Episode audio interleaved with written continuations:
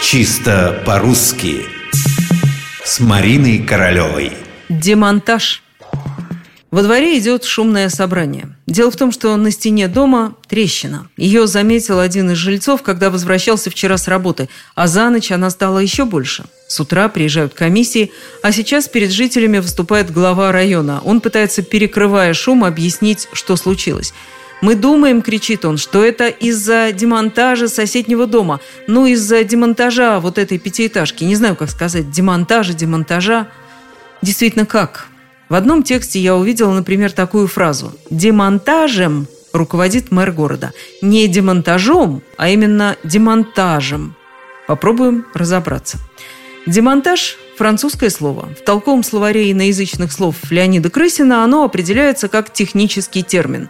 Разборка на части машины, механизма, сооружения, снятие их с места установки.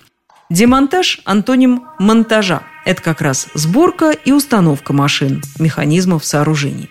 Обратите внимание, нам не приходит в голову сказать или написать «монтажем». Разные орфоэпические и орфографические словари не предлагают нам никаких вариантов ударения в падежных формах слова «монтаж». Монтаж, монтажа, монтажу, монтажом, о монтаже. Казалось бы, перенесите ту же логику на слово «демонтаж» и дело с концом – но не тут-то было.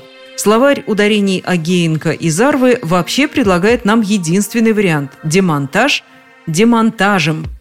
Воля ваша, но мне такое ударение кажется несколько архаичным. И в этом меня поддерживает краткий словарь трудностей русского языка Яськовой. Он предлагает нам вариант демонтажа, демонтажу, демонтажом в качестве основного. А по поводу демонтажа демонтажем сообщает, что такое ударение устаревающее. Видимо, все больше начинает действовать аналогия с монтажом. Монтажа, демонтажа, монтажом, демонтажом. Но если вы где-то услышите о демонтаже, не спешите осуждать говорящего, ведь до недавних пор это было словарной нормой.